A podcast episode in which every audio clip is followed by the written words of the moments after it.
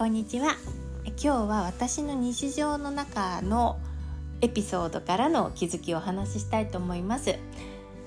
えっと先日ね教室で使うお皿を数枚まとめて買ったんですよ。であのレジでお金を払って一枚一枚新聞紙でくるんででそれを持って駐車場までテクテクテクテク歩いて車の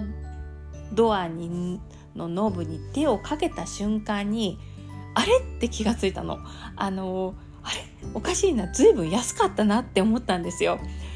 実際思ってた金額よりもだいぶ安かったことに気づいて慌ててレシート見たらやっぱり案の定レシの方がね打ち間違えててだいぶ枚数少なく打ってたんですね。でうわーめんどくさいなと思ったんですよ。また重たいしでレジまで戻るの距離があるしもう嫌だなめんどくさいなって思ったんだけど仕方がないですよね。もうって思いながら戻ってお金を払いに戻ったんですよ。でこれね あの正直に言います昔の私だったらそのまま猫ばばしてましただけれども、まあ、そんなこと絶対しちゃいけないですよ絶対しちゃいけないでも多分昔の私だったらそのまま帰ってたと思うんですよねでもまあ戻っただから偉いっていうことが言いたいわけではなくってその猫ババするお金を払わないというのはもう絶対いけないんだけれどももう一つあのちょっと気にかけないこと気にかけないといけないことがあります。それ何かっていうとねその猫ババしたお皿それね使う時に私は毎回猫ババしたことを思い出すことになるんですよね。それを使うたびにあ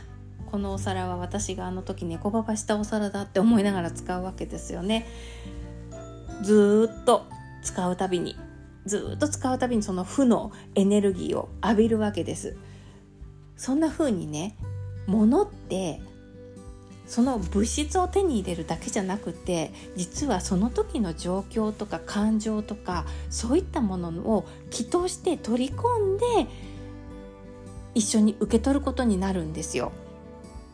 なので私たちは物体だけを手に入れるわけじゃないんですよね。そこに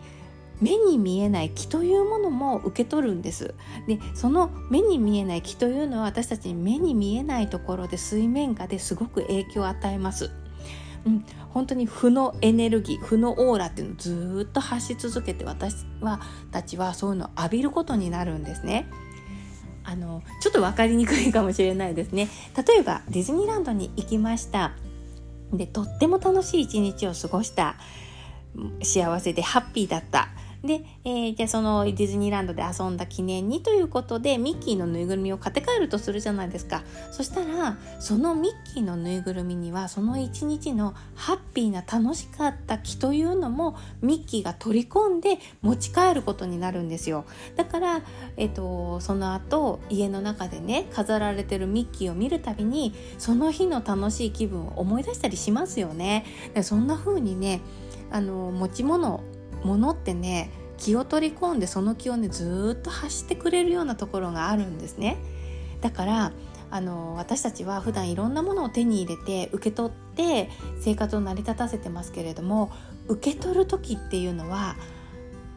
感謝とか嬉しいなとかあいいものだ手に入ったなとかそういうなんかちょっとハッピーな気分で受け取った方がいいんですよ。決してねなんかその2,000円ぐらいの金額得したっていうそのねその猫ババみたいなやましい気持ちで受け取ったりするとそんな2,000円じゃあの払えないぐらいの賄えないぐらいの負を持ち帰ることになるんですよね。そうだからあの買う時にねもう値段高いなとかあとこれでいっかしょうがないなこもうこれにしとこうっていう妥協の気持ちとかそういうのでそういう気持ちを伴って物を手に入れるのはあんまりいいことじゃないです。うん、そして私たちは物も受け取るけれども物を渡したりだとか誰かにあげたりっていうことありますよねでその時もねあのいい気持ちを乗せてあげることってとっても大切なんですねあの仕方なくお祝いを包んで渡すじゃなくってあのこのこれおあのお役に立てたらいいなとかおめでとうっていう気持ちっていうのをね一緒に包んであげて渡すっていうのはあの本当にねその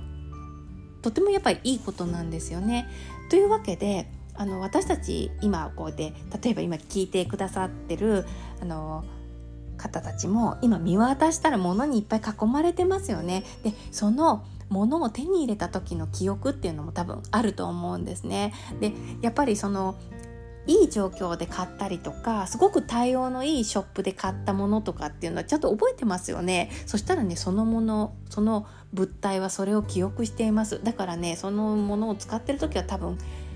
ハッピーな気っていうのを自分が浴びることになるんですね。これは間違いなくいい影響を及ぼしています。なのでそのもののやり取りっていうのねそういう気のやり取りでもあるっていうことをあのちょっとだけ